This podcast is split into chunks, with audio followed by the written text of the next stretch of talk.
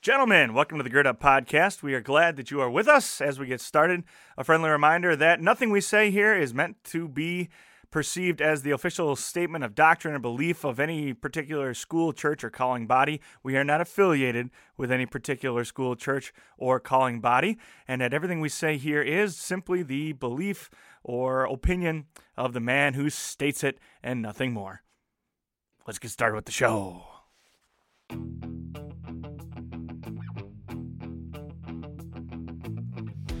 You are listening to the Gird Up Podcast. To gird up is an ancient way of preparing oneself for hard work or a battle ahead.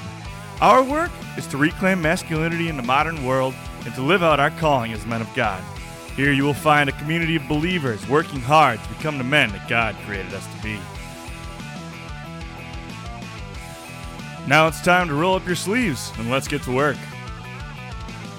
For the poker chips, they have the Bible printed on them. Oh, really? No way. what? I didn't, I didn't know if you were talking about a specific set of poker chips. Oh no, no! Every set of poker chips just Oh. has the whole Bible written Alright. across them. Yep, it was, I actually uh, don't gamble. just like every hotel room has a Bible, every set of Yeah, poker chips has so a. Just to remind you, don't indulge yourself into gambling. just enjoy it a little bit. If you have a problem with gambling, Do you, Gus? Do you have a problem with gambling? Yes. I gambled coming here. Okay. LOL. God, I got him. Okay, so uh, this is. I think we're gonna call this the broadcast. the broke. Yeah, the Gird Up broadcast. right. Uh, so I'm Charlie Ungemach. This is Do I say? Hey, go ahead, My name's yeah. Gustav Wenz. known mostly as Gus. Nope. Uh, my Okay, he's Gustav. I'm sorry. Sorry. uh, my name's Ezra Bloomer. I'm Caleb Little. All right. Um, these guys are all. Well, actually, I am too. We're all students at uh, Martin Luther College. So you are. Why don't we just like go around and just talk about yourselves a little bit, real quick, and we'll figure out who you are. So Gus, go ahead. Tell us about yourself. So I'm Big do fan I, of should I popcorn. look at the camera or should Yeah. I talk Well, to you either guys? way, it doesn't really matter. I feel like I got it. Okay.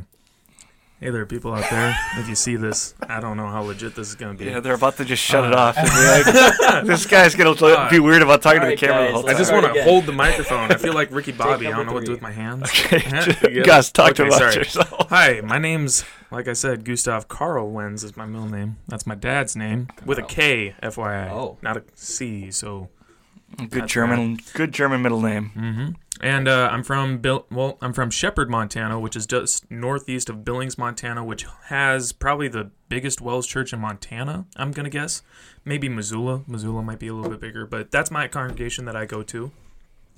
Um, I grew up all my life out there. I went to public schools, uh, and then Public schools. So I have real world experience before any of these guys ever will have real world experience like I did. Whoa. We Because I've been having schools. to like do ministry since I was born, basically. Oh my goodness. Just kidding. No, I'm, that's okay. this. Bad joke. Anyway, backing up. Um, yeah, I don't have any family in the like Oh, that serve. I'm so sorry. yeah, I don't have any family. I was raised by wolves in Montana. That's And then he founded Rome, goes. and then Yeah. Where, where'd your brother go? Zero brothers, actually. I have three sisters. Um, one of them goes to school with us, actually. She's a freshman this year. Uh, her name's Annalise. So, now she you can't guys- deny it anymore. It's out there for the world to know. Oh, everybody asks her, "Hey, are you Gustav's sister?" And she hates it. But you know, when Yeah, my me, sister did the same thing. She hated being Charlie's little sister. Right? Yeah. It's awesome. I love it. She hates it. Well, I don't know. I think she actually did like it, but she said she hated it. I don't Yeah, know. Yeah, she. Whenever they talked, to, well, so I'm gonna, you know, whenever the sisters talked, to, like I'm guessing with us is like they are like, oh, I hate being recognized as that guy's sister, little sister. But then I think deep down it's like, They like it. you know, they like that little attention because I don't know, she probably wouldn't get any attention if just kidding. She's, Wow, God, She's cool. Goose, you can't Hope you don't listen to this. she doesn't. She won't. She will not listen to this. All right. even So know- what are you doing at MLC? Why are you What here? am I? I'm going. I'm on the pastor track, uh, pre-seminary. Um, What's your emphasis? Spanish, and that that is you know what, no negativity here. Uh, everybody, you know, honestly, the more I think about it, the more like fun it's gonna end up being. Like in the future, like right now, it sucks, but I think I'll end up being happy with the route that I that I'm taking, you know, with the Spanish. I mean, it's better than doing German and Latin, right? In my right, mind, right, anyway. Yeah. No, I. So God will find a way to use it. I'm sure. yeah, I'm sure. but I don't know. I always feel weird when I have to like describe myself on the spot. So you'll find more out about me as the podcast goes on. If we want to just roll Yeah. to yeah, sure. Ezra or Caleb, which way are we going here? Uh, go ahead, Ezra. We'll All go right. around the table. Hit Yeah, it. so my name's Ezra Bloomer, as mentioned before, and I'm a sophomore on the pastor track here at MLC. Um, my story, I guess, is a little bit different than uh, Gus's, but uh, God found me in a way that I really wasn't anticipating. Um, just like uh, some of the guys around this table, I grew up going to like Lutheran grade schools, Lutheran high schools, and things. And um, my my dad's actually a pastor in the Minneapolis area. My mom, my dad and mom at uh, well at MLC, so you know pretty much as uh, Lutheran as you can get and things. And uh, had a great experience growing up and things. My parents loved me a ton, but um, I just decided to kind of run away from what was comfortable and uh, ended up going to the U of M last year. And it was a great experience. I learned a lot about myself. Um, for the first time in my life, definitely had to like do things on my own. It was like it was a really good experience. Um, but I definitely took advantage of that freedom and went down a path that like I wasn't considering and wasn't really wanting to go down. Um, heading to the U of M, and it was around that time, around, like three months in, when like I kind of hit my low at the U and like didn't really know where to turn, and all of a sudden God put these like really amazing like godly men in my life. Uh, just a couple of guys who were just pursuing Jesus at a campus that really didn't pursue Jesus. And they brought me along on that journey. And it was through them that I got back into church, got involved with the campus ministry there, um, met with those guys on a weekly basis, just did life together. It was like, man, this is what church is supposed to feel like. And they're really the ones that like pushed me to pursue a future career in being a pastor and things. And so God has his like workabout ways of like kind of having his will be enacted. So I've heard a lot of people say like, "Oh man, you should go into ministry." All my life, like growing up, but like I d- didn't want to at all. I ran away from it. But somehow, he pushes me back, and uh, you know, I'm getting through it with all the Greek and all the languages and stuff. I think it, it's super helpful that like I went somewhere else and then came and then realized like, hey, this is what I actually want to do. You know, um, so that's been huge. Yeah, so that's kind of a little bit about me. Um, and super glad that I found this like community of guys at, at MLC as well. So Yeah. Well, and I think I've told all you guys at least once that I don't think I would have been able to handle the pastor track as a like as an 18 year old. I got mad respect for the guys that do because I don't. I I mean yeah. I struggled enough just doing quote unquote normal college. um, I mean at MLC, but still like. Oh man, I struggled enough without any languages. I Mhm. just no way I would have been able to handle it. But I mean, that's part of the Lord's work, right? He Yeah. brings us here when we it's when so, it's time, not when we want to. Or yeah. Yeah. it's so hard to see the end goal sometimes in that. You know, Yeah, for sure. Because it's such a it's such a sure. long haul. So Yeah, especially like halfway through the semester, and you're just like, "This sucks. this isn't fun especially anymore." Especially when you have Greek at 7:30 in the morning. oh gosh, Yeah. I'm so glad that's over. yeah. I don't want to ever have Greek at 7:30 a.m. again. All right, and then uh, go ahead. Oh yeah, I'm uh, I'm Caleb Little. I like Ezra. I kind of had a different pathway here. Lots of it involves uh, a mission country and a certain trip I went on. But along with that, I went to a public university to start out with, and that it probably wasn't until the summer before I went into college that I actually thought about pursuing ministry.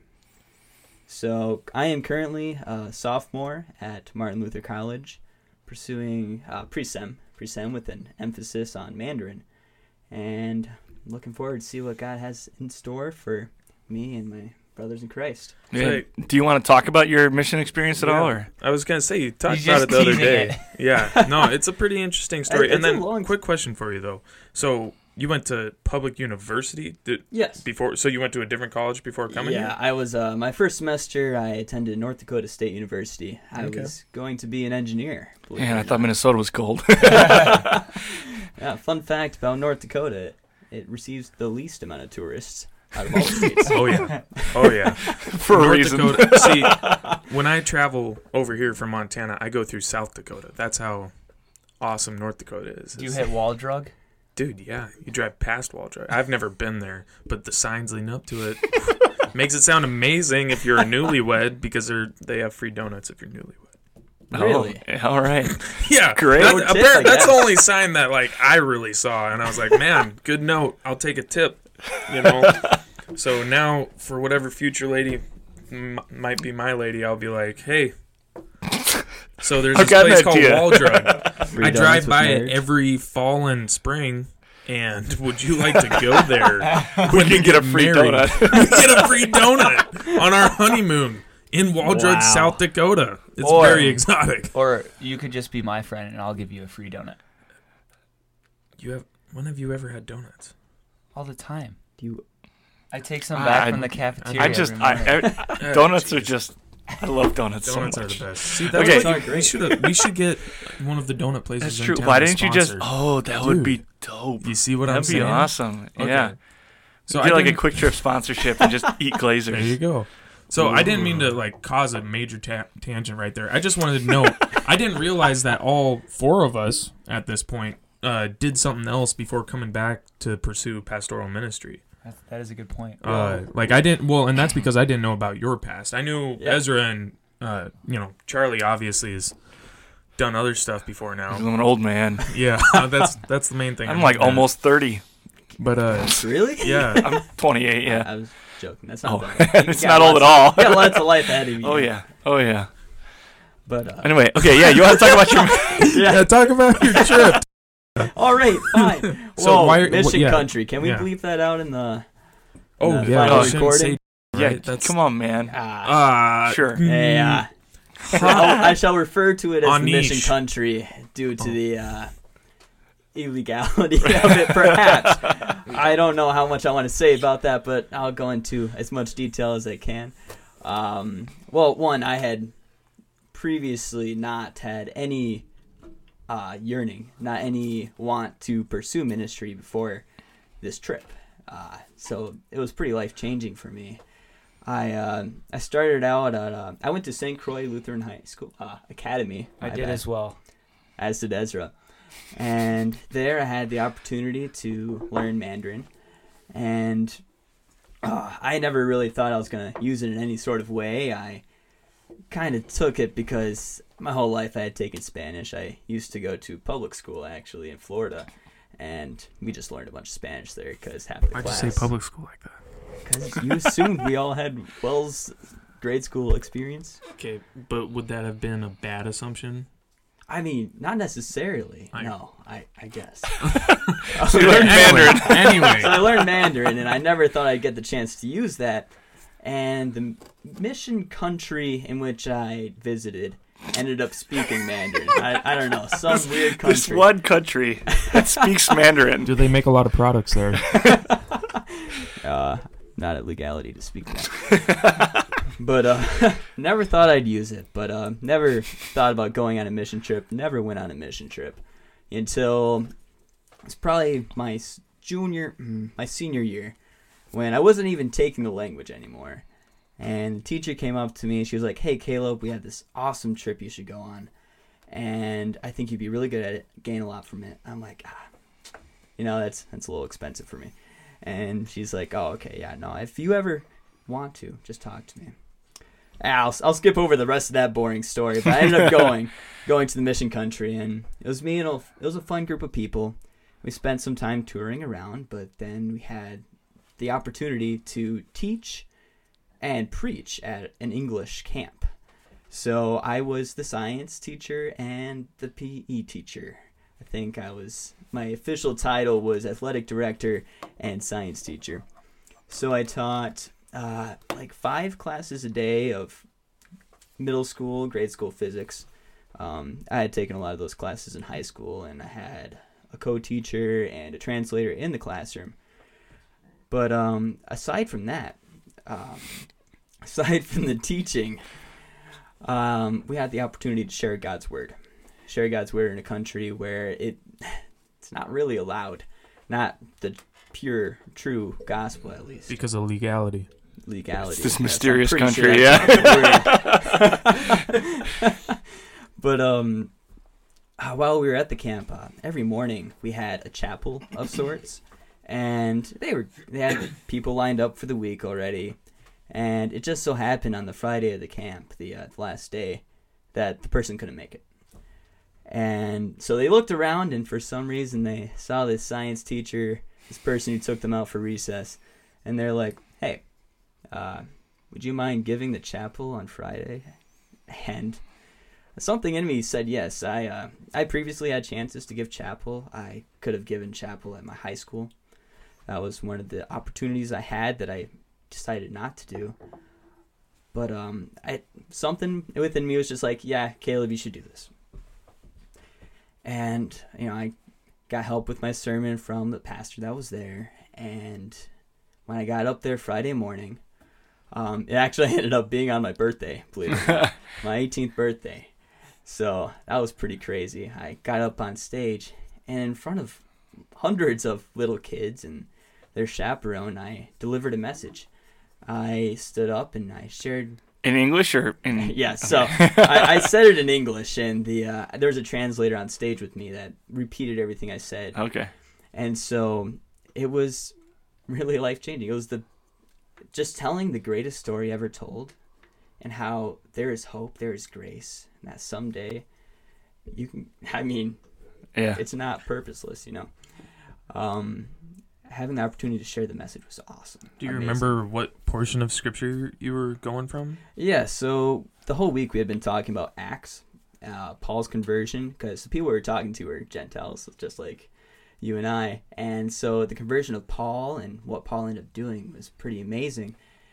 And the portion that I talked about was uh, pretty much just the Holy Spirit, getting faith through the Holy Spirit. My message was that it was through the Holy Spirit and through Jesus that we had a ticket to heaven.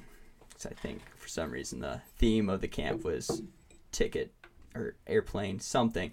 It involved a ticket, but uh, it was, I mean, it was simplified because it was two lots of kids. But after I gave the message, and while I was standing up there speaking to kids who, I mean, before this camp may have never heard of Jesus before, and you know they might never hear Jesus again.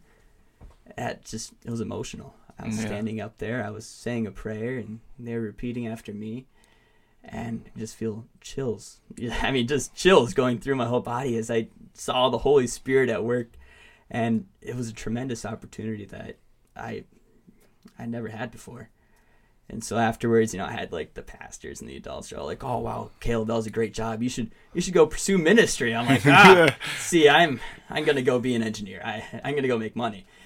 And uh, so that's so I kept saying, and that's what I kept meaning until, I mean, halfway through my semester at NDSU, I had uh, a few internships lined up for the summer, and ah, then I really came back to is this really what I want to do? Really what I want to do with my life? Really what I, you know, my purpose is, and it led me back to the Bible and Ecclesiastes. I, I read that a few times until I'm like, you know what? I think I figured it out. And I thought back to my experience. Can you bleep that out, please? in mission country. in the mission country. Um, but um, I tell you what, I still to this day the best uh, best birthday present I ever received was uh, after I gave that message later in the day. Um, two elderly Native women approached me, and they said in very broken English, and I don't, I don't know if these people had heard about Jesus before or whatnot, but they they came up to me, these two elderly elderly Native women.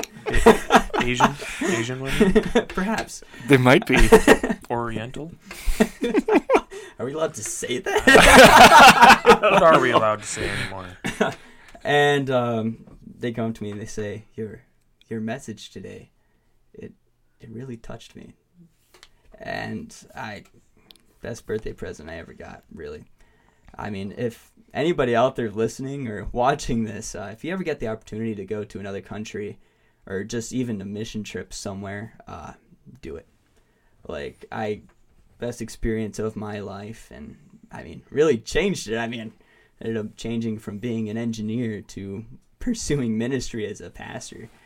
So, yeah, that was kind of the a summary of my experiences, and uh, that if that helps you uh, know me better, uh, Yeah. explain my Yeah, uh, absolutely. Mandarin emphasis. Strange. So you can do mission work in a mission Mandarin- country. Yeah, Mandarin speaking country. Maybe. Yeah. Yeah. We'll see uh, where the Lord takes me. But yeah. certainly wasn't a straight line from A to B to get here. Absolutely. So Charlie, what brought you back? Oh well, yeah.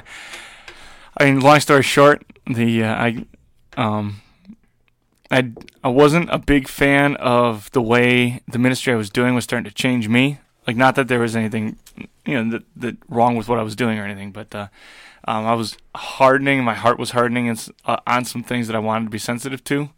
Um, there's just a lot of, yeah, a lot of Callousing. Yeah, just I was really getting calloused, um, and uh, I, I could tell that was going on.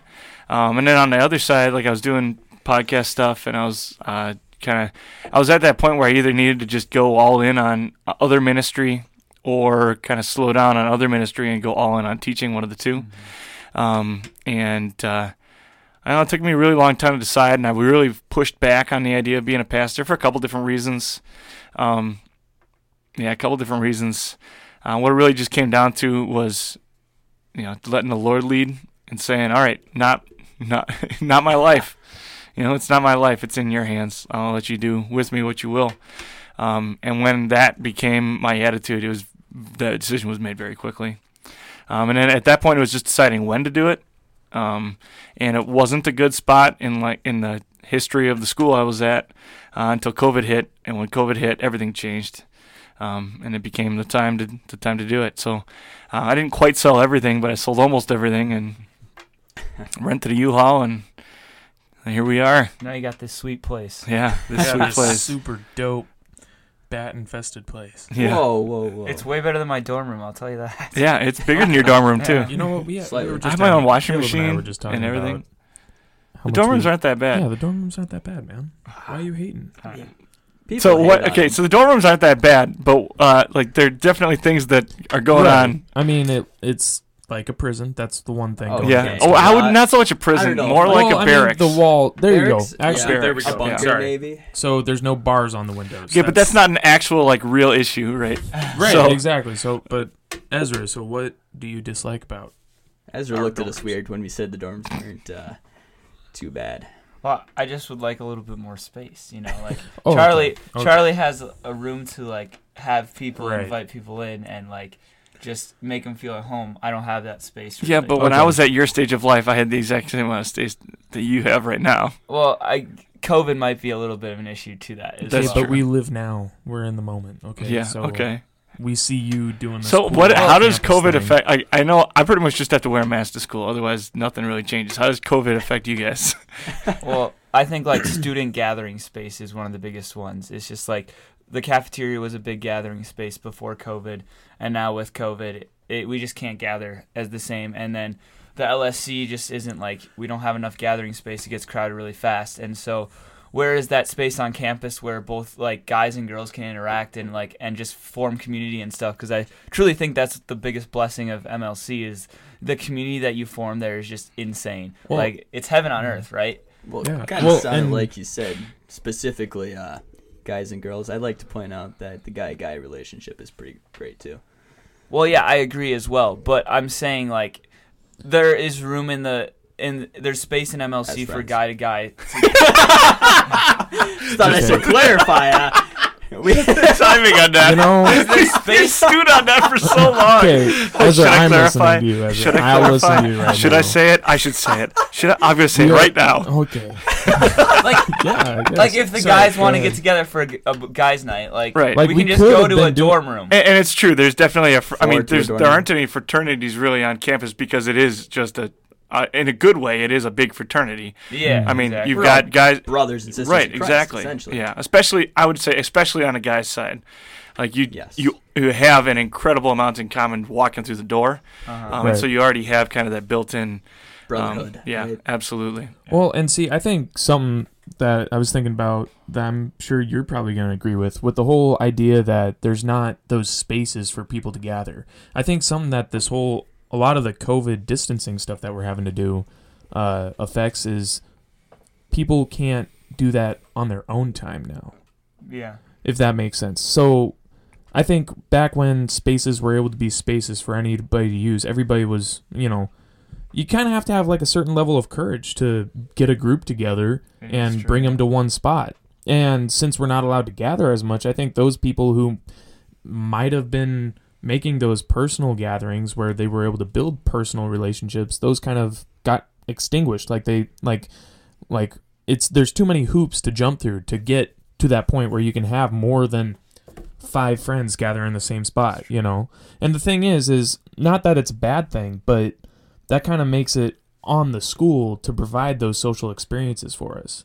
And like that's why we, you know, President Gurgel was talking about how Winter Carnival is going to be all fancy and new and tailored so that we can stay involved, right? Right, right. There's not the student organizations mm-hmm. they're all put in on those activities as well. There's not those extraneous or extra not Extra, extraneous. extracurricular. Not extra. Well, like there's not those. Extemporaneous. Okay, no. Yeah, let's that not- was just flexing I'm our just saying vocabulary. X now. no, uh, like there's not those. T- it's not like we can have just a random something. Like In the middle of the outside week. activities. Yeah. Not well, I mean, right. Well, Outside so- of school, okay, so, not outdoors. but- Branching off of that, um, I know one thing that we gathered here to talk about today was how COVID was affecting our lives. And would you say that your personal relationships have been very much affected by COVID? So I think that with the relationship with personal relationships for me, um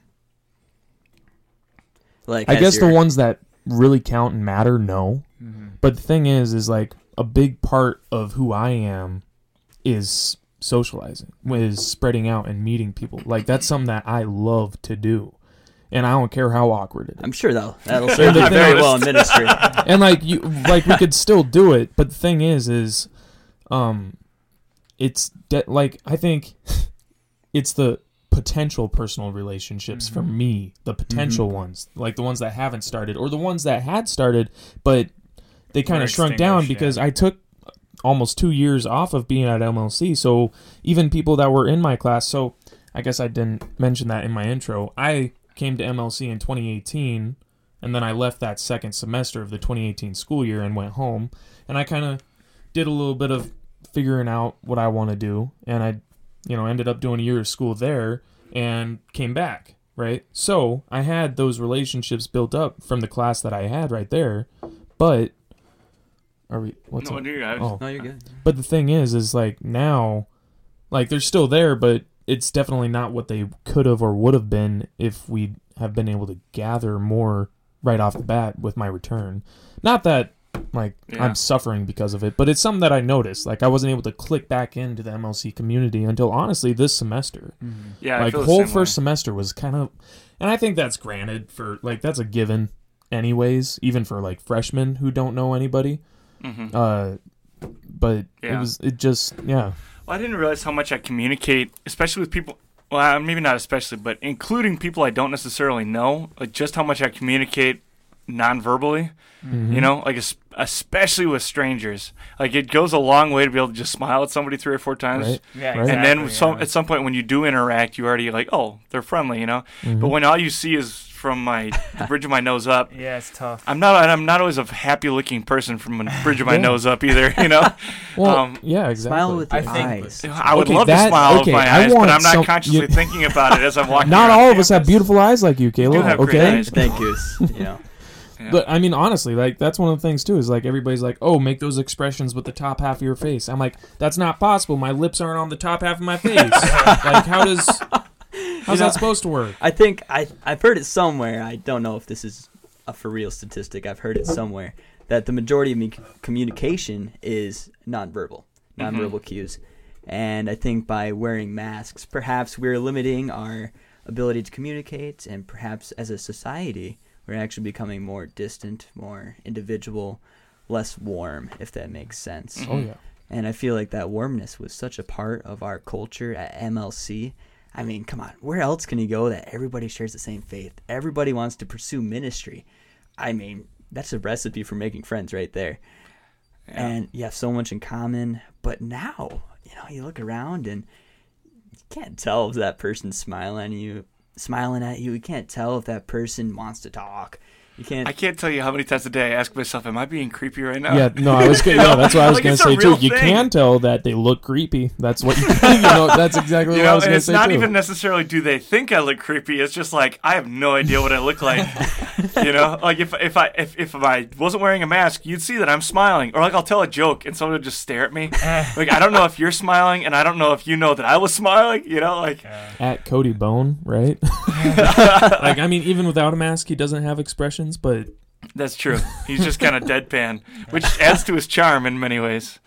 I don't know. What do you think, Ezra? I just I think like that the interaction a big part of interaction was the by chance interaction and mm-hmm. that unfortunately has been kind of stripped away not just at MLC but in general with in the world just the opportunity to by chance run into somebody and then strike up a conversation or a friendship and the great thing about MLC is that people are open to those by chance friendships. And so now that we're you can't just like randomly run into somebody and like hey let's strike up a conversation. Like that by chance friendship is taken away.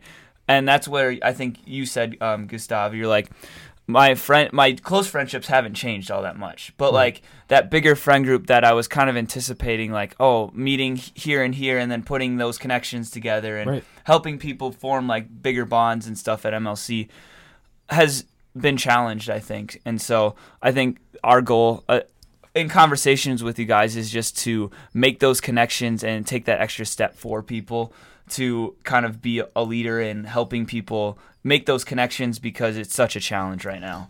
So I I don't know if this is the direction Goose wanted to head, but uh, coming from such a large college such as the U of M, is there a difference between the way you make friends or want to make friends or I feel like you'd be friends in more into that, like just chance glance kind of friendship since you went to such a bigger college. Like, Yeah. I feel like that's what all those relationships would be almost, oh yeah right? Well, yeah, to be honest, like my first like first semester at MLC was like really rough on me cuz like at the University of Minnesota it was like people were just so open to like f- striking friendships and you know I met so many different people so quickly and then I came to MLC and all of a sudden I felt like super isolated because i didn't have that close friendship to lean on um, so like it was very tough at the beginning. I remember just sitting in my room and being like, "What the heck am I supposed to do now? I don't really like know if I can just strike up a conversation with anybody." Right. Well, and even just you're not allowed to go, like you said. Yeah, exactly. Yeah. So that was like really tough for me, and, and so I, I can't imagine like, you know, some of those freshmen. I, I'm a very outgoing person, so like I was able to overcome that a little bit. Um, but for those people that like aren't naturally that way, like Right. I feel really bad for them. Well, and then, well, and real quick, like my sister's one of those people Yeah. too, and we'll. I think we got to come back to that kind of point. That's something we should address. But I was going to ask Caleb here. Um, so from your uh one semester in North yeah Dakota, it was one semester like what was that like for you? I guess when it comes to meeting people and socializing. At that point, we weren't in masks, right? Obviously. right we weren't So- in masks at that point uh, it was very easy to meet people and make friends and I'd say I mean I know we talked about MLC being a whole whole fraternity in itself uh, I mean at NDSU I I almost joined a fraternity Yeah, we have Greek symbols and everything. lots of them and lots Lots of a them, whole, a whole dictionary. especially on quiz days. yeah, but like at NDSU, right, the power goes out for some buildings one day, and it's as easy as, hey, you want to go get crepes at this frat house? Well, that leads to just just friendships, you know. All you need to have in common.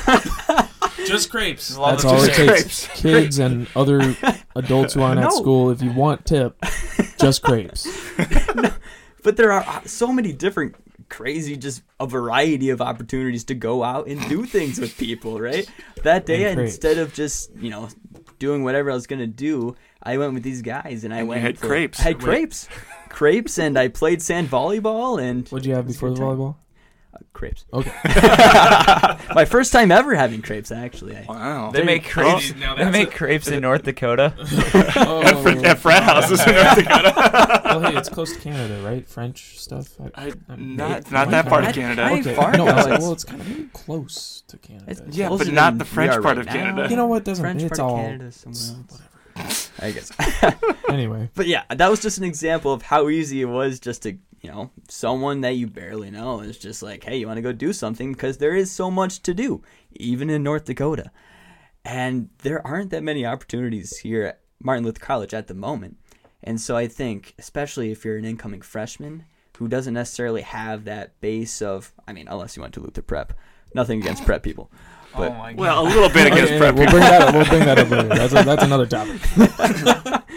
but you don't necessarily have that strong base of well hey i don't know anyone you don't know anyone let's go get crepes The Like, best part of this is that crepes is not like a code word, code word No, for something. They're not. actually eating crepes. You know, I'm kind of actually worried that crepes. crepes I- is trademarked or something. Yeah, Should we check that? I don't know. by, we by should the open up a French. crepes Hey, place in Freddie. New Ulm. You'd think Freddie, it would be like a that? euphemism, but it's just crepes. it is literally just crepe i am not using crepes as like a code word for anything i understand There's powdered sugar.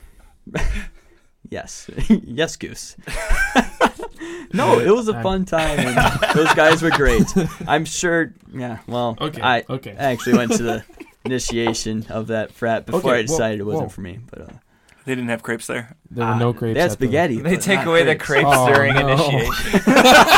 They, they lure you with the They crepes. and then sold it's me like, on crepes, and they He probably, didn't, "Hey!" even- he probably didn't even get to eat crepes. They just showed it to him.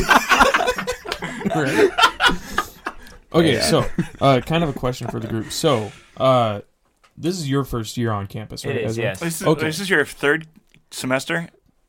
Yes, it is Okay. my third semester. Third se- oh, so you came here second semester? So of, yeah, I had this weird route of I did one semester at NDSU, and then the next semester I just I went straight to MLC. so you are a sophomore now, yeah, or you have been I- this whole time. I had enough uh had enough credits transferred that I was able to Okay. stay stay ahead, stay in my class. Right. Okay. Yeah. Okay. Uh, so well, in that case, uh, you and Charlie can attest to this as well, and then this will bring it back to the Wait, whole. so we're gonna be classmates like all the way along. Yes. You I guys will- graduating through yeah, like all- in I will 2021. be as well. yeah. all 22, of no, us- 2020. No, no, no, no. Um, no, you have 23, two I'm more pretty years sure. after this. Yeah, it's twenty. ideally, uh, yeah, I mean, Okay. ideally, no. That's but, what I have. Yeah, is 2023. Because of the yeah. route two I'm more taking, years I after this. Okay, yeah. Yeah, Hey. we're gonna be class. We're gonna Air be five, classmates in the each sem. So- Sweet. right. I will be Distance. classmates with you guys too. Oh, Me as well. Wow, man, I'm we're way more all concerned four about of him. All four of us are graduating in 23. All four Oh, of us. yeah, that's right. We're Oh no way! it. Hey, hey, hey! Hey, Social oh. distance, right? That one's for the fans out there. Yeah. Should be wearing face shields. No, they okay. Anyway, oh, Okay. anyway, so something that I was going to bring up was with this whole uh, socializing thing. So we've all been, well, us three have been to other colleges. Charlie hasn't, but uh, Yeah, I just keep coming back to he the just same one keeps over coming and back over. to MLC. But something that is notable, and I mean, I guess kind of give us some clues from your first time around too. Uh, well, but you were a you were a WELS kid anyway, so maybe Yeah. maybe not. Anyway, so I guess the point that I'm trying to get to WELS. the point that I'm trying to get to is like even before COVID, there was a pretty decently sized social barrier coming from the outside, regardless of if you grew up Yeah. at a came from WELS school outside, or yes. not. Yeah. If you like went and did something else for any amount of time, or you went to a public school and you didn't have it in with people here, it was still difficult even without masks. Mm-hmm. No, you're Well, and I would- right. It was pretty easy for me. I mean, it wasn't the football, worst. and I would imagine it's pretty similar for basketball, where you have some Right. built-in relationships just right off right. the bat. I mean, like football, volleyball, soccer, you cross country. It's the first day on campus. You've already got a team, uh, which helps a lot. Mhm. But I've seen that in other people over and over how difficult it is to come in. I, it is a culture shock. So I, I think I see where you're heading with this goose because you said we get back to the Luther prep part, right? Oh, sure. Yeah, we can get there now. Let's do it. No, there's nothing wrong with So, Luther prep. yeah, I guess to preface this, none of this is to deter anybody from going to prep or MLC. It's just something that we're noticing, right? Mhm. You know, and I think it's worth addressing, especially if you're a viewer or listener who is kind of considering the route that we're going on. Like, we're not saying this to scare anybody, but this is pro tips right now. If you Pro do tips. want, I mean, honestly, like Yeah. Charlie with the whole doing the football thing, like getting into activities at MLC Getting right off involved, the yeah. bat, that's the best way to do it. And I mean, Particularly, you're like this. I yeah. mean, so like whether it be football, soccer, I mean, they kind of force you into choir or band anyway. Mostly choir, but even those are good team building experiences if you Mhm. want them to be. You Well, know, any of the clubs clubs, and- yeah, the clubs too, Yeah. student senate, forum. forum. You know, there's a lot of ways to break that social barrier. We're not saying that the social barrier is like a block all the time for everyone coming from the outside. So that's just to kind of preface the rest of this conversation going forward. So, you know, Yeah, Just- yeah. I mean, well, I I mean, know, with that with that preface, I would like to get to the face Okay. part. yeah. So- let's get to the face. So we have the pre-face. Now we're getting to the actual face, and then we'll go to the post-face with Ezra. I think Winked at the camera. Okay, For good. think- listeners, I winked so- at the camera. Shush. you mentioned that coming in, not necessarily at the beginning with everybody else, and not necessarily coming in with a huge crowd. It is difficult to make friends still. And I'd say if you don't join an athletic event, uh, some sport, then that can be difficult. And that's because I feel like people, especially, I don't know if it's in the WELS, but they stick with what they're comfortable with. Uh, lots of people from prep, for example, they, they like to stick together. They've had these friends for four years and lots of them came with. I personally don't blame them for if they just stick in those friend groups. I some people might give them some heat for that, but I I don't at all. Yeah.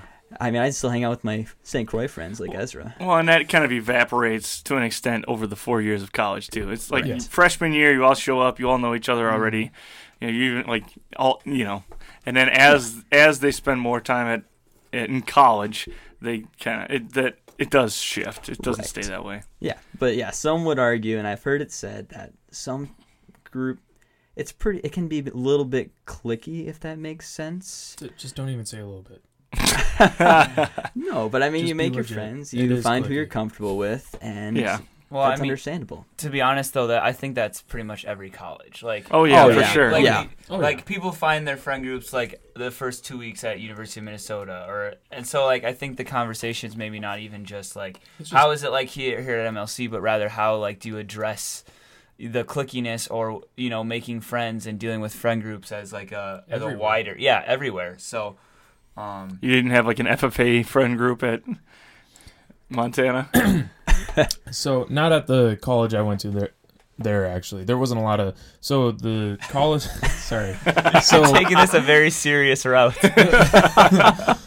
so uh, coming out of high school, I was actually planning on going to Montana State University, and that's where the ag people would have been. That's where the agriculture. That's not okay. You know what? Maybe you know. There's no Montana people watching this besides me, so there's not very many other ag that. schools besides MSU when it comes to like.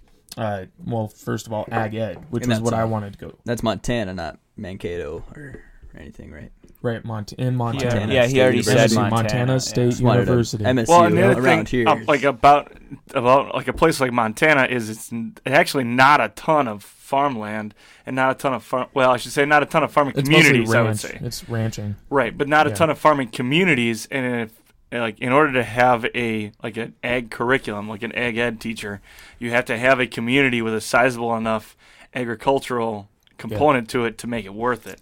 Right. Yeah. Which, you know, as the well, sorry. professional on the Ag Society in Montana, I would just like to say, no, go, go ahead. I was interested. What do you, uh, I just thought that was really interesting that Charlie knew that about ag culture.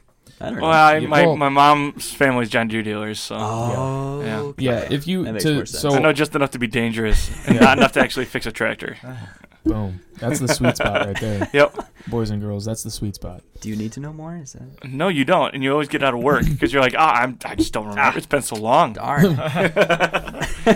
I'll hang out with you. I'll wear the boots, but you know, when it's time to actually work, man, I, I came. I, it's I been so long. don't wear boots. Been in the home. city too long. It's just Uh, Eh, but anyway, so, uh, like for me, the large FFA group or honestly any group because there's like business school out there. That that was my plan initially was to go out to Montana State University because I had no other idea what I wanted to do.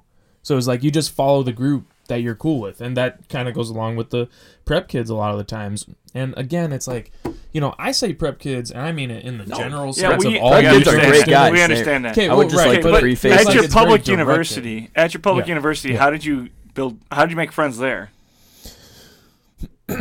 I just forced myself into everyone's Grapes. lives. no, I, I can uh, relate. No, actually, uh, That's how he I, ended up here, just forced himself in. So I- I'm doing a good job. Grapes. well, I think somebody like invite Goose. Just, I think people are like He's just here. he just showed up. Okay, go ahead, Ezra. Thank yeah, you. on a on a real note, like I think like people are kind of like I don't know if this is gonna make sense, but they're kind of broken into their friendships. So like basically everything they knew in high school is completely stripped away because it's such a big university that they don't have their comfortability anymore. And so what happens when people get into uncomfortability, they try to find comfortability. And so people as quickly as possible try to find their friend group so they can find some sort of comfortability at a big university. The the difference at MLC sometimes is that people are coming in with you know half their class or they're coming in with a group of friends so they're going to cling to what's comfortable comfortable and they don't have to embrace that uncomfortability for a while and so you uh, automatically see these these groups of friends that just stick together and so you know if you're somebody who's thinking about coming to MLC or I think just a general rule in life just be okay with being uncomfortable for a little bit because it's through that uncomfortability that you're going to grow a lot. I've Oh, yeah. never heard anyone use the word uncomfortability What- so what's it- often. in a Yeah. Uncomfortable awesome. crepes. Uncomfortable Okay. crepes. well, Those are the two words. Crepes Those are are Go the to good. hot button- just look for crepes. Those are the hot You'll button be fine. words in Just this look for podcast. crepes. I don't know if those guys are the best influence. Uh, but they make great crepes. great crepes. They Well, I taste think- great. I think there was a personal chef in the frat. Wow. Yeah, it That'd was be a- cool. it would it was pretty great. It was me It's actually. like something out of a movie. It's awesome. wow. Make me want to go to. Make me want to go to Animal public House school. or something. Oh. It was like I- Animal House, except it's just crepe if you house. if any uh kids who are future Goods MLC students want to come, I will make a crepe for you. I don't know Okay. how That's exactly, but That's I'm cap. sure we can figure won't. it out. Just come find them. You're gonna I have some came freshman walk up to you next year and be like, me. "Hey, Caleb, will you make me a crepe?" Okay, well, Honestly, Ezra, Charlie, now you have I to came say I hope so. I will.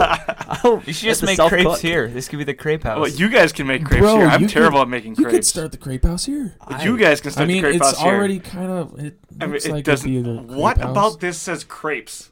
No, that's okay. You're taking it. No, I mean like in the sense of it being a frat. Okay, if you guys Well, want to come No, over and it's make crepes, not. We're not fine. having No. frats at MLC. But it's crate.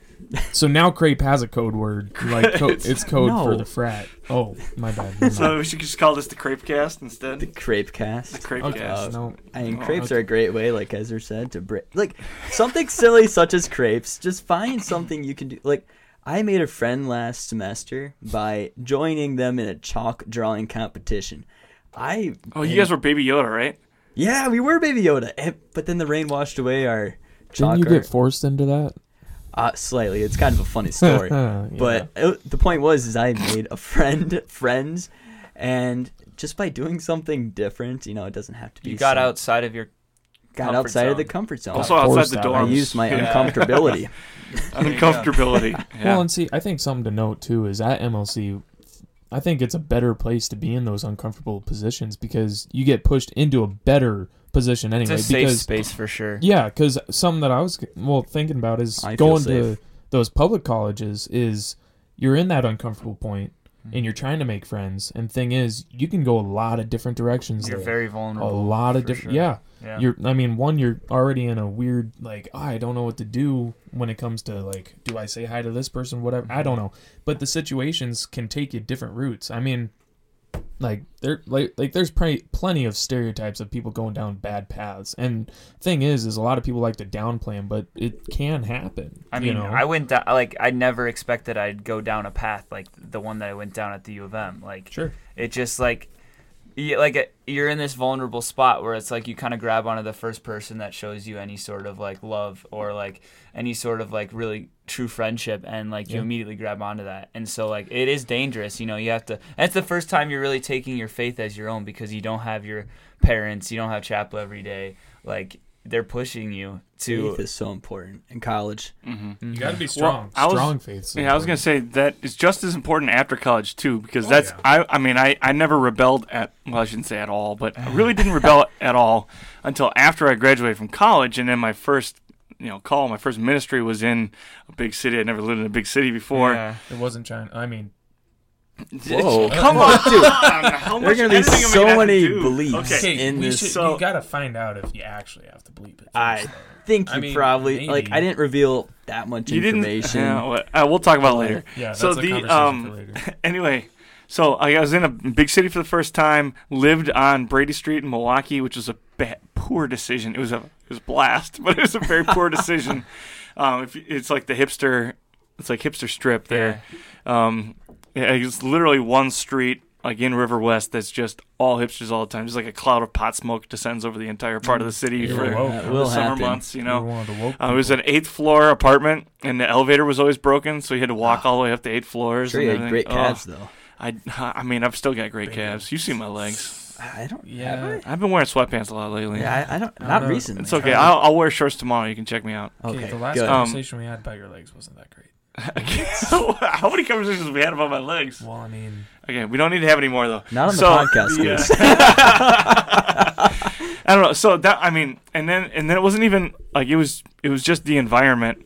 Um, I don't know. Uh, like when the environment changes like that, you lose that structure and you lose the community of believers essentially. Your environment is so important. Yeah, I well, don't want to cut you off. And it's something to, you can control. I guess is what I was trying to say. Yeah, Yeah. that's true. And you can't let your guard down just because you're at a. I'm not. None of you guys are doing this, but you can't. It's the temptation is, like, I went to a you know liberal arts Christian college, so I'm gonna be okay.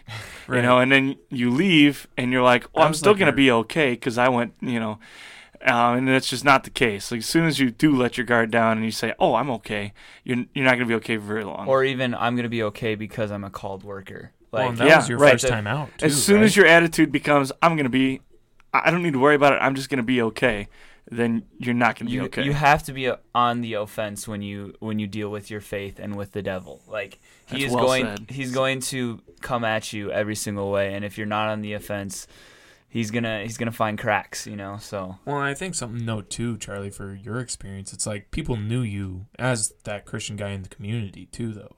You know, I think the difference for I don't know, well, myself and Ezra, like people knew that I didn't do the things that everybody else did, mm-hmm. and I think based off of those things that they knew about me, they were like, "Oh, he's either Christian or Mormon. Those are the only two options." and you know, Montana, yeah. and that was really as far Shout as it went. Mormon friends. Well, and see, that's really as far as that information went, unless they asked me about it. I wasn't really wearing it on my sleeve because I was just going to school. I wasn't doing the ministry at the time, or you know, that wasn't my point at Yeah. that time. I wasn't trying to spread God's word, which, you know, honestly, that probably would have been one of the best times too. But n- kind of There's such a going need for the gospel in right, college. but- exactly. But that's kind of going off track. What I'm trying to say, but um, it's like you're out in those, you're out on your own, and people know you to be the Christian guy. So it's like you want to flee from it's kind of easier for them to target you and Oh, yeah, see what they sure. can get you to do. for sure. Yeah. You know?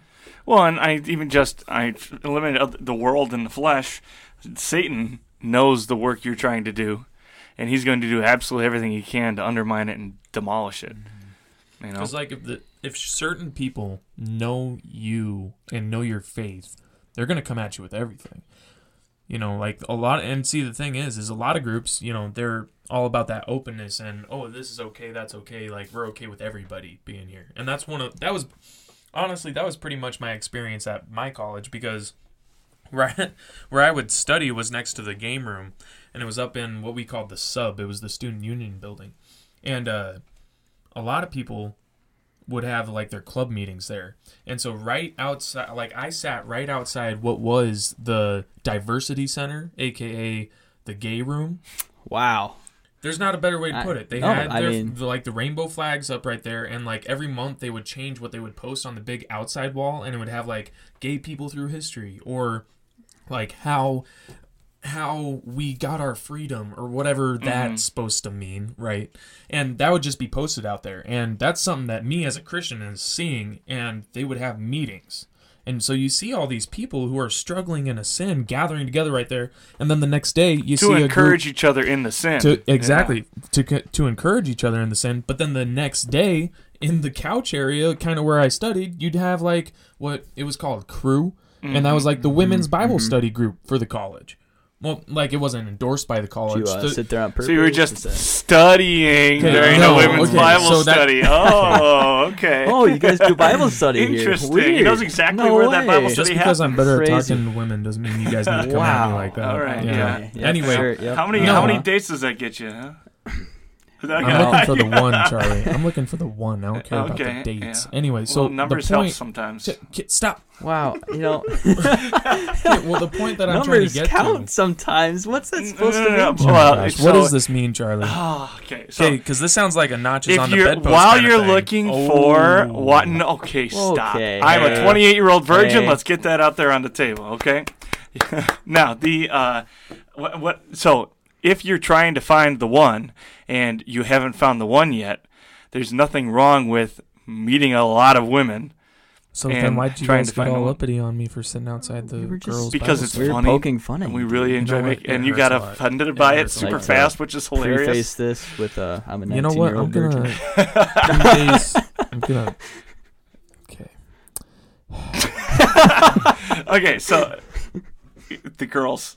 Yeah, yeah. So well, you I'm were just saying, saying. So this isn't. It was just Oh, yeah, supposed they're to be right an next to each example other, yeah. because so they meet next to the sub in the sub. in the sub. So we would all uh, like Noted. just everything was happening, and at the public college, you would have Christian groups gathering along with other groups of s- people. Everybody's sinners, but like people of like Celebrate, who celebrating their sin. sin, Yeah. studying and celebrating openly sinful people that the college is endorsing. Like that was a room made just for those people. You know what I mean? The Christian Right. group of gals, that was just like they lived in the dorm, so they'd come down and that's where they'd hang, and that's what they would do. You know, and Which is awesome. yeah, exactly. Yeah, and I great. would, I was like, wow, this is like that's awesome, good for them. And I have a sister that's going there right now, and I tried to hook her up with that group too, so that she could have a group of other strong young women who have faith in God, so that she can have that every day. And I, I, I don't know what she's doing. I'm sure that she's taking advantage of whatever experiences she can in that sense of maintaining her faith while she's at home. But the thing is, is when you're at those public universities, they just accept diversity in the most broadest sense that they accept it up until somebody who has something wrong with one of the other groups has to say something. Yeah, I think I, think you bring up a great point too, in that uh, well, at like one of these big public Christian univer not Christian, big public universities that aren't Christian, that it's important to surround yourself with people who have the same faith, the same belief, because it is so easy to surround yourself with the wrong environment, right? You're just saying how your environment affects you, and if you are surrounding yourself with people who are out there, I mean, they're drinking, as in over drinking often they're out there doing who knows what, people doing things that they shouldn't be. And if those are the people that you are around often, like You got to be careful. you got to be really careful cuz one first of all all these people need Jesus, right? I mean, you have to be there to witness to them. But by being around these people, you open yourself up to these sins and you got to be on guard. And I think it's important to have that community that for the majority of the time they're around you, you're looking up to each other, you're supporting each other in your faith and make keeping up, keeping track of each other. Did you guys have any like experiences or anything to draw on that helped you kind of navigate this, or was like it just the kind public of? university part. Yeah. Or, yeah, I don't know. Ezra, what do you got? Mm, I'm trying to think. Like to help navigate us towards a Christian community. Right. Yeah. Well, I guess you kind of talked about how you you did struggle. yeah. Um, Gus, it sounds like you didn't struggle as much, Well, I got. Well, we'll get there. and you just hit an wanna hear from existential crisis the Well, moment you got there. So hey, it was at least half the semester in. he panicked. He got there and just panicked right off the bat. what am I doing?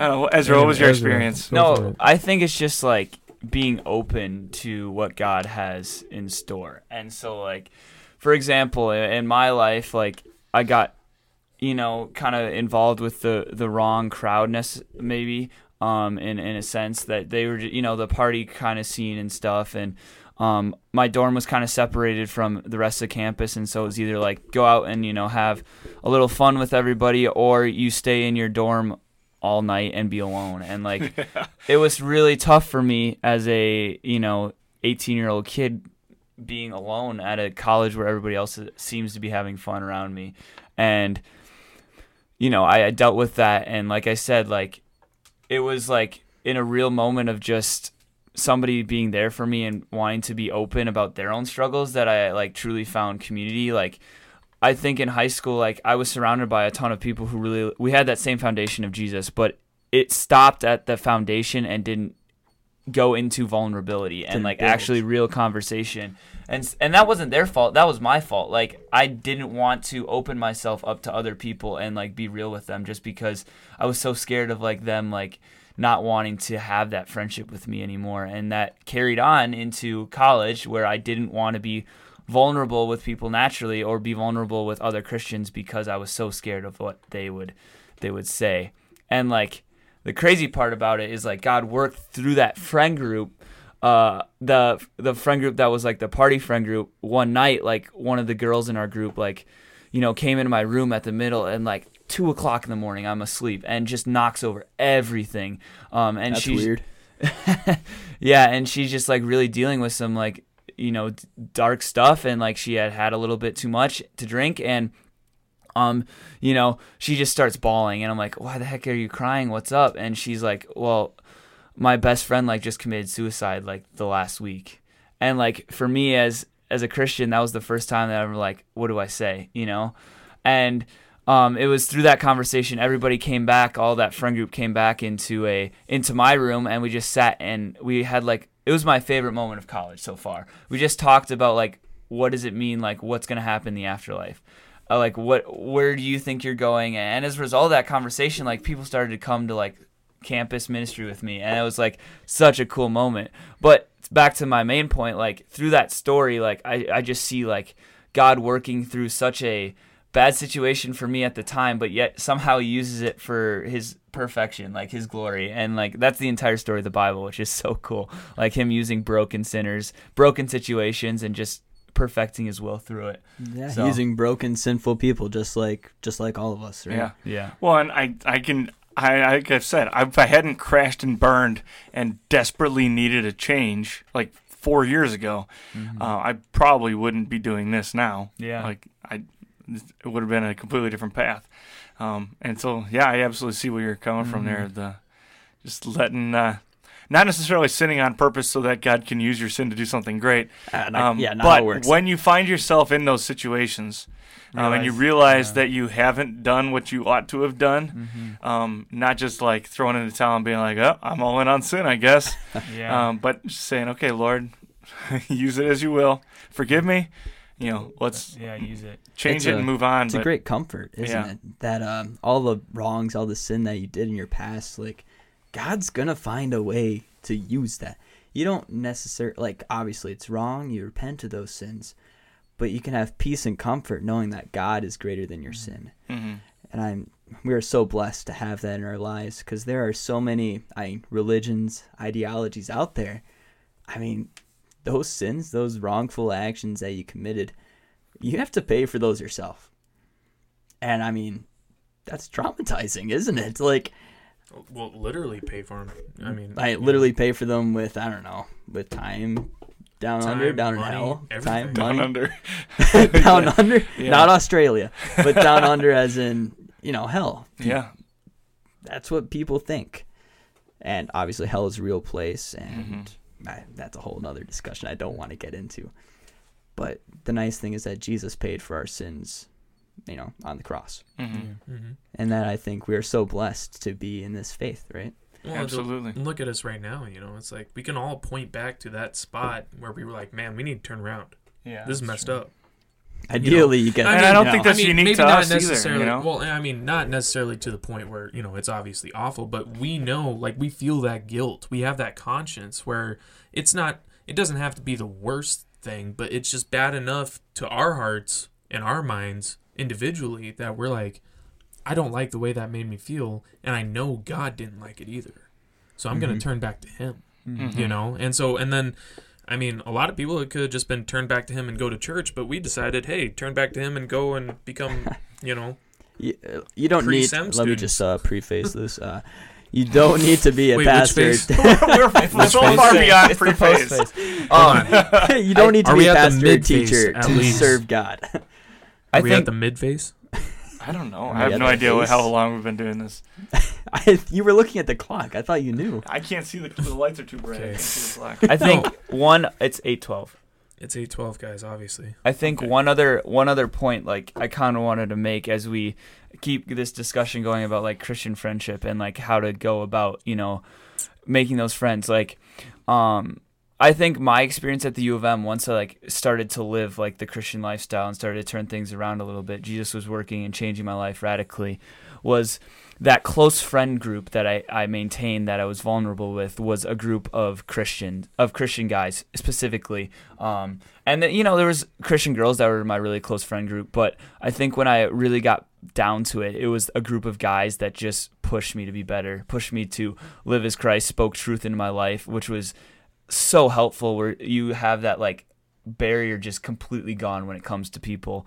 Um, and then you know the the girls like were amazing to have conversation with. Like I have some girls in my life that like every time I talk to them, like the wisdom that they share and like I come away with from that conversation is like, dang, like I learned so much just in that short period of time.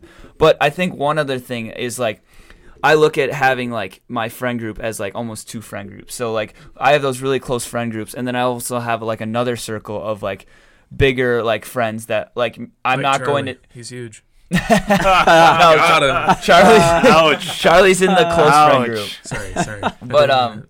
You're but- fluffy. But you know, Fluffy. I, I, I think he's not. Fluffy. Okay, actually, yeah. I mean, on the he's- Gabriel Iglesias scale, you're not fluffy. Not That's even a little Sorry, Wow, no, I didn't he- mean to go he's- there. I That's do a That's little my his bad. muffin shape. top though. That's my bad. Anyway, I'm go sorry. ahead. I'll get my I'm an terminology endomorph, man. go ahead. Okay. but um, I thought it was funny. Sorry. Appreciate you, Caleb. Sorry, you No- keep no interrupting problem. Ezra when he's on these great little spiels. Sorry, buddy.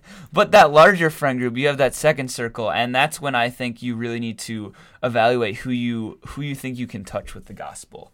And like you look at how Jesus was able to touch so many people that struggled with huge sins. You know, he stayed with the Samaritan woman at the well. Like he was curing people left and right. Was literally giving people exactly what they need in that moment. And that's when I think you you really evaluate who in your general area needs to hear the gospel or just needs a really good Christian friend. So, you know, you talk about the the camp the people on campus that are really struggling in an open way with sin. You know, I don't think it's wrong to have a, you know a really good uh, a friendship with them because they need to hear Jesus through you. You know, and that may look like just having and showing them love. Like they've never experienced true kind Christian friendship of love and like just model to them and then I I saw it left and right like people at some point would be like why do you love differently? Like why are you such a good friend to me? I clearly am doing stuff that contradicts what you believe, but it's through that love and through that friendship that y- you have this amazing little platform that Jesus gives you in the midst of it. And Yeah. so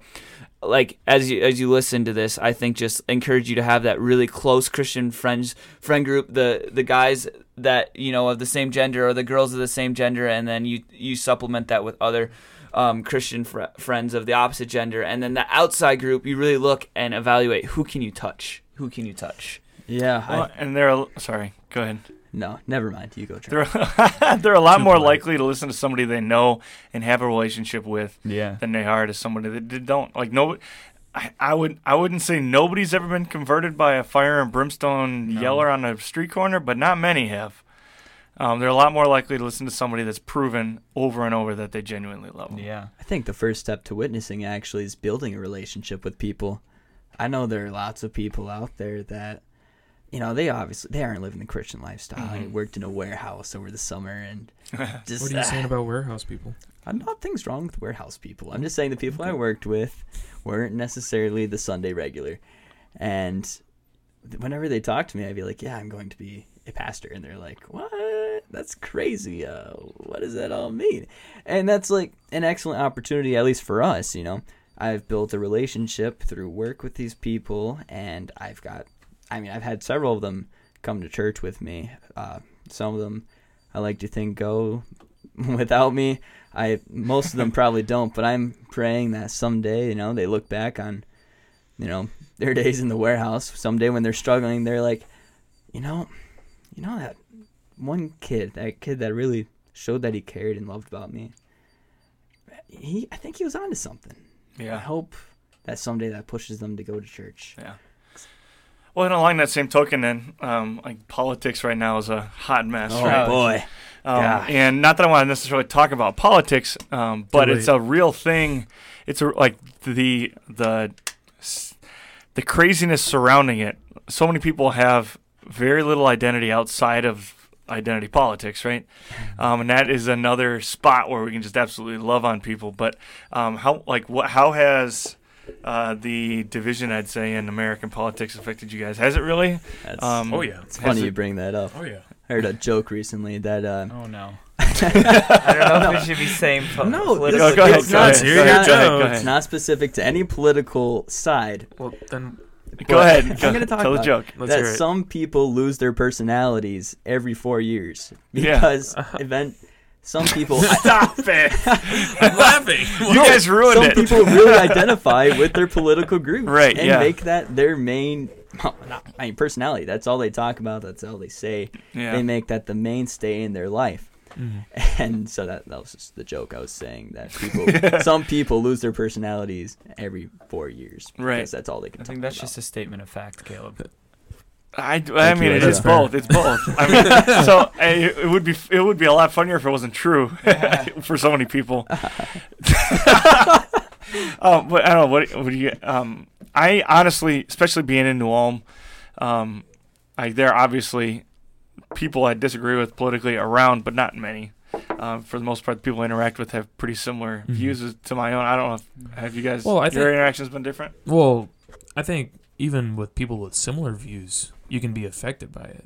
Yeah, that's you know, true. because there's a lot of I don't know radicals. I think that's probably Right. like there's a lot of people who are really passionate and they might know that you agree with them, but they don't care. They just got to let it out. Yeah, or know. even being drawn into Like, radical have you had points of view. happen to you yeah, here? I've I have for sure found myself being drawn into more radical points of view, and then after a couple of days, going like, "Hold on," like at some point, my attitude on this shifted, and I'm not sure I like Yeah. it. Right. Um, or uh, uh, especially with some of the more uh, controversial, like when you really get out to the right, um, or some of the issues were like right in the middle where there isn't a clear Christian statement on it. You know, Mhm. like obviously abort we're going to stand against abortion um, Yeah. uh, but like there's a lot of other things that end up being part of the discussion that aren't necessarily right or wrong it's just an opinion thing and uh, taking a really hard stance on some of that stuff isn't necessarily right No, and that's uh that's kind of something interesting too. You bring up with people around here having somewhat similar views. I I think that's actually a detriment. I feel like in our future ministries, we're going to encounter people with all sorts of beliefs, and we have to be able to witness to those people, and we have to be able to talk to them and love them just as we would anybody else. And so I am I'm glad I myself had experience outside of, you know, just MLC, New Ulm area. I feel like I'm blessed to have had other people's opinions in my life, even if I don't necessarily agree with them. But we have to be able to put political values aside someday and show love and understand that we're all part of God's kingdom. We all sin in different ways. And so I- that's something that irks me a lot when someone tries to say, because you go to church, you must vote for this person. You must Right. agree with these political values. That's extreme. Eh, well and don't- even even mean, talking I- I about don't like know, socialism and stuff Yeah. like i'm so, i'm not a socialist by any means i don't think it would be right for our country but that doesn't necessarily make it inherently sinful No. we've seen over and over again in historical All context right, now we're getting how it does well like how it does eventually lead to you know immorality but you can also say the exact same thing about capitalism Mhm. and we see over and over like we see i mean the whole right now, the whole reddit thing Yeah, GameStop. like yeah. all, i mean you could argue about whether it's immoral or not but No, it's that's definitely on the line it's hilarious It's beautiful, whether or not it's is. moral it's very funny Yeah, I love it. but- GameStop but is we the had to love on both Should have sides. of invested. Should have invested. yeah right? Um, I, yeah, that's what we were talking about that this morning. Like, sh- I wish I wish I'd invested been like two days ago. Yeah, well, imagine what that money could have done for gospel work at. Uh, Right, that's what I was thinking. There. That's like, that was the whole time. That's what my thought was. well, I think um, well, like where in this church is there space for a conversation like this to be had? Because mm-hmm. I think people in church immediately turn to social media or people turn to, you know, there's just not a really good space to have a really adult conversation where you can just talk about, you know, politics or about life. Like on Sunday, you're getting the pers- like the pastor's going to preach, and I and I'm not a huge believer in politics. Like I do not think a pastor should bring in like a pol- a huge political stance into a sermon. I think that's not at all what God calls us to do. But at the same time, like there needs to be space for Christians to get together and have a conversation about what they believe, why they believe it, uh, and have that biblical, you know, comparison about, hey, this is why, based on the Bible, this is why I think the way that I do, or um, you know, or have the be able to have those conversations. Like I just don't think that there's a space for stuff like this to happen, and I think COVID's a big, like, a possible explanation for why there isn't. But I before COVID, like a lot of churches just you know you have the Bible studies, but Bible studies are again only they're being led by a pastor. Like the pastor is um completely like contradict or not contradicting. I mean, they're in the but- driver's seat, right? yeah, they're dictating the conversation where it goes and things, but and there's typically like a point and how often is like politics that point because you don't want to lose that connection. So my thing is like how do we get conversation like this to just happen with a group of Christians who want to have an open conversation where they're not going to destroy or cancel the other person because of what they think or what they believe, you know. Well, and then on the other side, a lot of the political things, um, we we a lo- far too often we forget about the fourth commandment, Yeah. and uh, it becomes about like whether we believe it's right or not. Um, where frankly, God doesn't say if you think it's right. You know, if you think if you think it works, like specifically the masks. You know, there's I, frankly there's a lot of churches that are just kind of ignoring it. Um, you know, I they'll like put on a show and put on masks on the way in and out, but then the service is still the same. Nobody's social distancing once they get, once they get indoors and all that. And I, I I'm not necessarily condemning anybody, uh, but the I mean the fourth commandment issue immediately comes into play there, where you have whether or not you like it, the government is telling you this is what you ought to do, and so it is what we ought to do. Yeah. Um, and if you don't like it, that's why that's that's cool. As Americans, we get to have the freedom to vote on it. Yeah. Um, but that doesn't mean we're just like, no, I won't. Like that's that's exactly why we have Yeah. a commandment. Well, and then that's where I think like that conversation, like if you have somebody who you're really good friends with, like and can have like that open conversation, hey, like I really am concerned for you because I think going back to the Bible, like God calls us to honor our those who are in authority of us, and like to have that. That's when I go like even going back to my experience at the U of M, like that's why the experience was so great was because I had those people that could speak truth into my life. Um, I just don't think that's always the like possible or isn't always set up in churches all the time. So, yeah.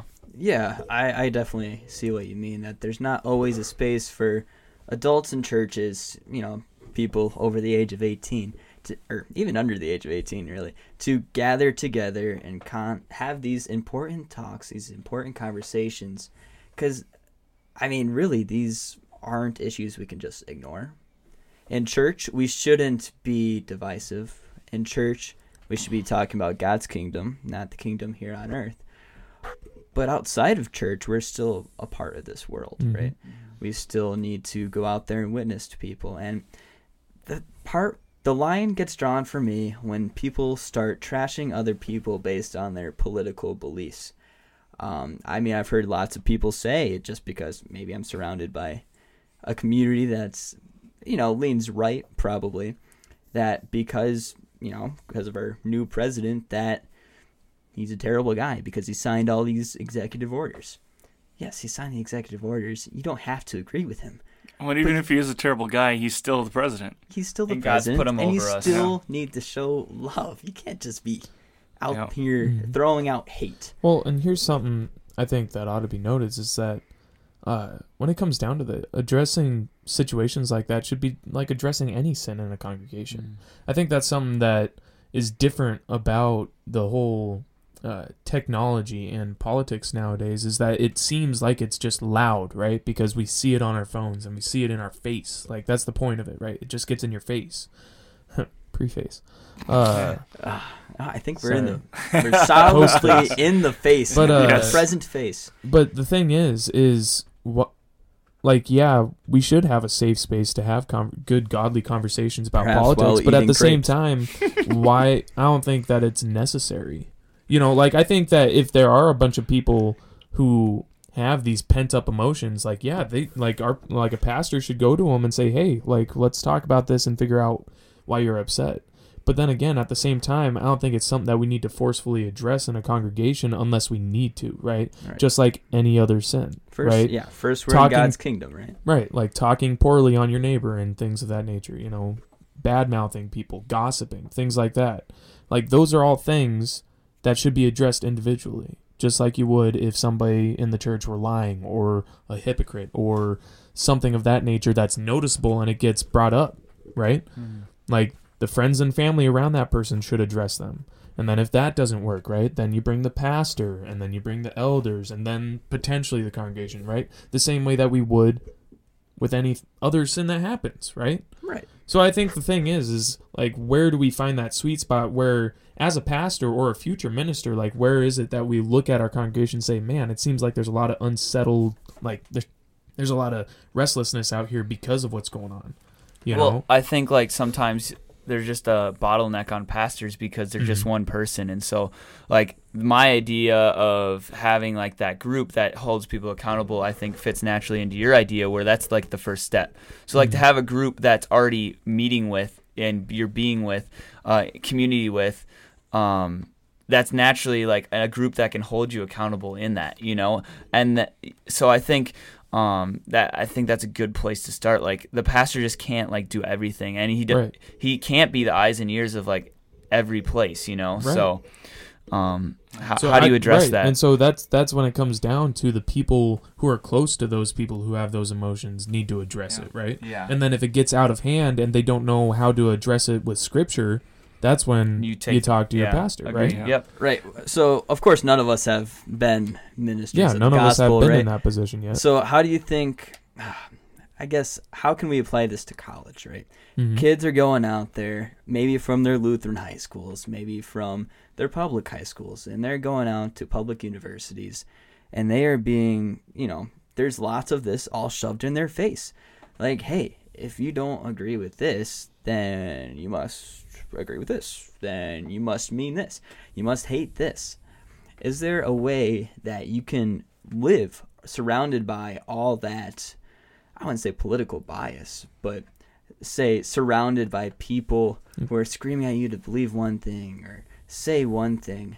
And how do you do that in a Christian way in Mhm. which it's loving? You don't offend people, right? I mean, right? offending people is really easy these days, but Well, I mean, how do you do it in a loving Christian way? I think it, I mean, and then so I'm, my answer would be in that situation, one, find yourself your Christian group in that group, right? You're in that new community, you're at that new college. Find those fellow Christians as soon as you can, right? Because you Mhm. need to have that reinforcement. Just like all these sinners need to have reinforcement in their sin that they're committing, we need reinforcement so that we can help them potentially. Like we need to have our hearts protected as well, right? So mm-hmm. find that Christian community as fast as you can. I was blessed when I was going home, well, when I was doing college at home. That was my that's my that's where my church is. So I was able to go to my church. Mm-hmm. If I ever had a problem, my family was right there because that's where my family lives. But not everybody has that, right? Right. So in that like I mean, if you're a good, godly young individual who's scared for their faith at that moment, I mean, honestly, find a Christian group, get into your Bible, and if you're still scared after that, leave. I You mean- shouldn't stay there. You shouldn't stay in those places if you're worried about your own faith, right? I mean, potentially go back, right? After Right, you right. feel stronger or after you've gotten to a point in your relationship with God that you think that you'd be able to handle that kind of situation, but you know, I think one from thing that. we keep coming back to is community. yeah. I feel Yeah. like Yep. that's been one Yep. theme. And the culture of the community you're a part of. Yeah. what is it? You become like the five people you hang out with the most. hmm I, I've heard that used many times in a sermon, but I mean that's true. You are who you surround yourself with. Yeah. Like Mhm. when you live in college, you pick up the habits of your roommate. Like I notice myself saying things my roommate would say, and it's just like that with everyone you hang out with the most. Yeah. And so if those five people you hang out with the most aren't necessarily living the best lifestyle, maybe start hanging out with some other people. I mean, don't stop hanging out with the people who aren't living the bad lifestyle entirely because, you know, it's still important to be there for them, show love, Be show Christ's love influence, yeah. through yourself, right? Right. But surround yourself with people that you want to be like and people that will push you to be better. I think that's so important. I know the podcast Geared Up, right? That's all about becoming, you know, a man of Christ. right? Absolutely, absolutely. And uh, as we head out the door, then here, uh, fellas, t- in a second, I'm going to ask you one thing you're excited about or looking forward to before we close it out here, and then we'll go for like your Instagram handles or whatever you want to share with everybody. uh, but before that, we got our our show sponsor today is the Brigadier General. So Nate Hensler, he's a friend of the show. Um, he's a good, he's an MLC grad actually. He's a great dude. Um, he puts together the uh, Brigadier General beard oils and supplements. Um, and you guys done this. You Gus just shaved. Uh, Ezra, you got a little scruff going on there. You can try some if you want. Um, but we've Put it in got so um, we've got three. The, I've used a couple of these already. So this one's sandalwood. Uh, this one's deep in the woods, which might Deep be my favorite. Actually, you want to try that one? I, I might have to try that There one. You'll have to show and me then how this to one's that. whiskey barrel. Um, you can smell it. It's they smell great. Um, they smell great. Though I've been like- using sandalwood because it's kind of a it's it's less of a strong scent Whoa. like inside the mask. Yes, that me- yeah. Um, so I've been using this because it's a little bit more You've muted. been getting suffocated. Yeah. well, if I, well, especially before I trimmed my beard, I had to put a lot of beard oil on because it was a big beard, and then after a while, you just all you smell inside the mask is your beard oil. Um, but it's okay because it smells great. Yeah, doesn't it smell Smells like good? sandal. I know. It was sandalwood. Hey, it sounds like Okay. that Uh, so feet were in. um, it's, Clean it's did you put some in? I, I did. How do you put it on? I've Okay, never so you used put it. you. I, All right, there's- Okay. demo. Be Be careful. You don't want to pour too much out. Here- so just All put a right. little Come drop. on. Okay. There we go. Just a So, little you're the two tiny big drop. Put my hand, a little, little Yep. drop on there. Just a little drop. Hey, move your mic out of your face so they can That's see you probably put more it than you need, but that's okay. Or Um, just- and then just put a rub it into little your on. hands. There Rub we it in go. my hands. There we Rub it go. into your hands. Yep. Watch and very then- closely. Uh, I kind of smooth it in like that, and then I get down. So I get really dry, like on my chin. So So I shiny. give it a good scrub down with the chin. Makes you get the mustache. All right. Um, and then especially sometimes when my skin's dry, I'll put it right on my like face. Just on your skin too. Yeah, or Yeah, up I into feel my that. hair. It's really. Yeah, and then uh, yeah, it's ah, I, I I've never used beard like oil the flakes before. and stuff from my beard. Like i- if That's kind of gross. It is kind of gross, and that's why you should use beard oil. Like, just forget about the fact that we're sponsored by a beard oil. If you have a beard, you should be treating it well. Otherwise, it's disgusting. Um, so, Yes. Caleb, you're about to graduate into this. Now you're at that point of beardness. Yes. Where you this need to is start my using first beard time oil. with a beard. Yeah. So, So, I- if you want to buy uh, Brigadier General beard oil, you can find them on Facebook or at Google. Wait, what is it? Oh. sites.google.com forward slash Brigadier General. Um, and thank you, Nate Hensler, for sending us beard oil as well. Um. Gus, what do you, well, I'll start off. I actually knew Uh, you start. Um, Gus, what are you excited about? What are you looking forward to? What's going on? Exciting things in Gus's life. Well, I'm excited about the rest of the school year, honestly. Uh, like most people here, I think things have been feeling a lot better than first semester anyway. Uh, even with like the higher regulations that we have, it I don't know. I don't seem to mind as much as I did. I think the I would agree. I think the extra long break definitely helped. Mm-hmm. Um, There's so much less uncertainty, too. yeah, yeah. Uh, but yeah, for me, um, Greek homework mostly. Uh, you know, just You're finishing looking up forward to that? I am looking forward I forward. kind of to am, that. too. I'm really surprised. Honestly, honestly, doing the translations, it's like solving a puzzle. Yeah, Yeah. Okay, but we're not gonna talk about it because it's too awesome. But uh, yeah, no, I don't know.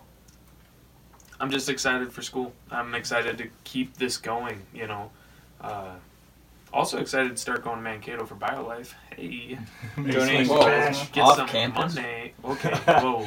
After two oh, weeks. release Alright, this right. after, like next week. Release this next week.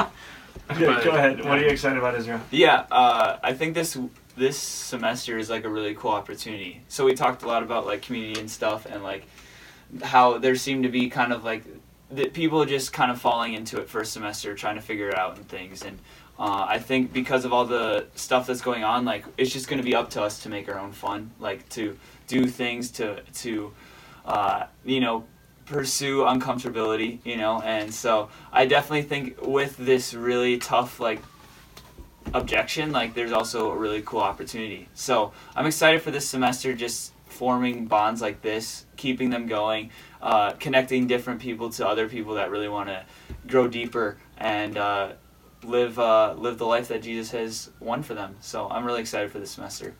How about you? Well, uh, honestly, just this semester, I really am already starting off with uh, some great habits. My roommate and I have a great schedule. We have pretty much the same schedule. You hear me all right? No, No, not at all. not at all. How Just about slide now? just hey, we're sliding Ezra's mic to him. Just do that. If that's okay. No try. Hello. Nothing. Hello. Give me. A, Want me to just use Ezra's mic?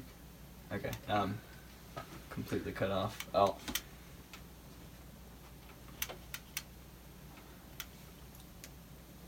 phantom power got turned off. That's the settings I was worried about. Talk. Hello. Oh, hey. I think I can. Oh hear my god. Hey. Whoa. Wow. Hey, coming in hot there, Is that a round? torpedo. Is that a start Caleb, over? what are you excited about? Wow, I can hear myself really clear now. Um, That's very exciting. uh, I'm excited about. Um, well, just class is going to be great. My roommates and I already have a great schedule going down. We had the same schedule and school at the same time, and we have uh, a good habit of doing three to four. Well, after class, we you know we play a game of cribbage or play a game of Rummy 500, whatever. Not the entire game of Rummy Whatever. 500. It was such a Minnesota. We're playing rummy. Whatever. But you know, we take a little time off, like an hour. We eat lunch and then study Greek for however long that takes. Eat supper, finish the rest of our homework, and then we have like a few more hours just to chill. He FaceTimes his girlfriend. I go cry. No. I was gonna say it sounds like you're dating your roommate. Like, you guys do everything together. uh, we we had the same schedule and we were both interested in you know making sure we keep up with our studies. So keep each other accountable. But just overall, looking to a great semester. awesome. Uh, I'm excited about starting the semester, obviously. Yeah. How about you, Charlie? Yeah. I uh, definitely excited about starting the semester, um, but most excited right now. Just happy that this is kind of back and going. We took. I, I was so bogged down and busy last semester um, that uh, this wasn't really a reality to be able to do this. Um, so I'm really pumped about this. So we got a YouTube channel going now. Um, main. So it's going to be this. Um, once we get up to a thousand subscribers, we can do this live. Right now we Wow. can't do this live. Oh, Uh, Should so start we have thousand advertising. subscribers. So be yeah, a so- subscriber. Yep, like and share, and make sure people And are watching subscribe. this Share, and subscribe. subscribe, so we can do Sharing's this live. cool, but Turn mostly on post And then once we once we do this live, um, then Gear it up. once we do this live, uh, then then it'll be even more fun. Um, we can even do some interaction and things like that. Um, but uh, yeah, so we're gonna do this, and then we've got uh, a YouTube series called the Agoge. So gird up Agoge going out for geared at more like middle school and high school boys. Um, talking about like lessons, things that every boy needs to know to be a man. Uh, so really excited about that, really pumped about it, and then most of the stuff is also going on uh, on podcast. So this episode um, will be on the podcast as audio. Um, it'll also be up on YouTube. So awesome. Uh, you can find Gird Up at uh, oh boy, Gird Up underscore B underscore A underscore man on Instagram or uh, the Gird Up on Facebook. Gus, where can we find you? Oh, uh, Facebook and Instagram. Those are probably What's your name? they're both different. Uh, just look Wow. up Yeah. Gustav Wenz. I'm the only one. W E N Z. D- oh yeah, yeah. W E N Z. Um, Gustav G U S T A V. Okay, thanks. Uh, Okay, Ezra, what's your? yeah. Yeah, you can follow me on Instagram at Ezra Blumer. B L U M E R. Uh, you can follow me on Instagram. I'm on there occasionally. It's that underscore little underscore guy three. Oh, A lot of Oh, underscores. I, know. Yeah. I there's a lot. yeah, of, yeah, I know. Big I fans, thought it was big funny. fans of underscores here. I don't think you want to follow him considering he has so many right. underscores. See you next time. let's Go be the man that understand. God created you Gonna be. start a Awesome. podcast called Pud Rig.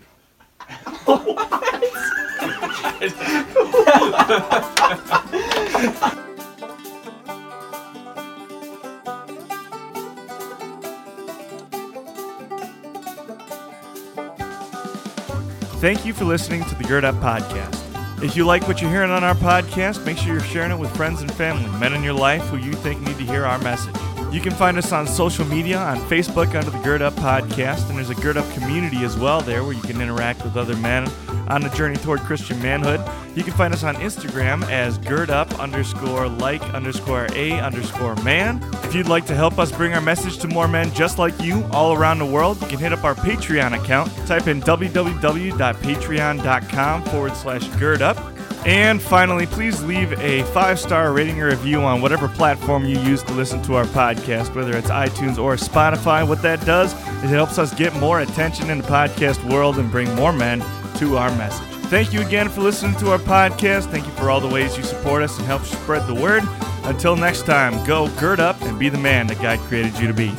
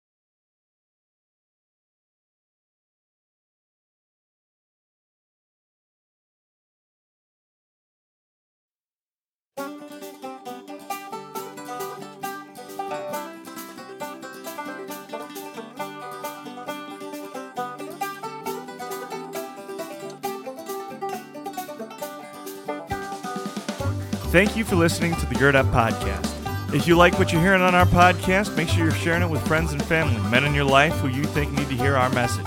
You can find us on social media on Facebook under the Gird Up Podcast, and there's a Gird Up community as well there where you can interact with other men on the journey toward Christian manhood.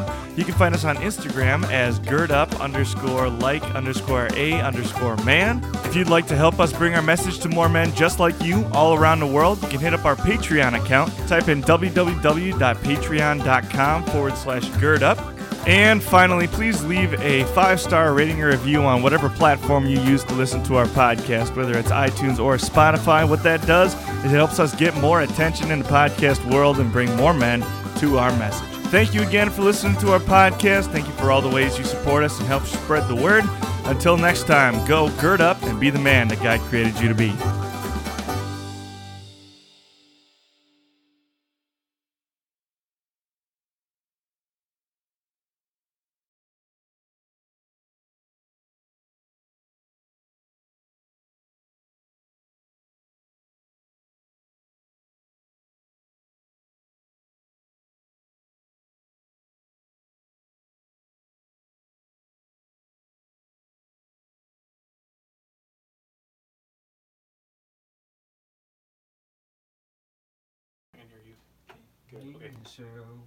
Okay, we should be good. Okay.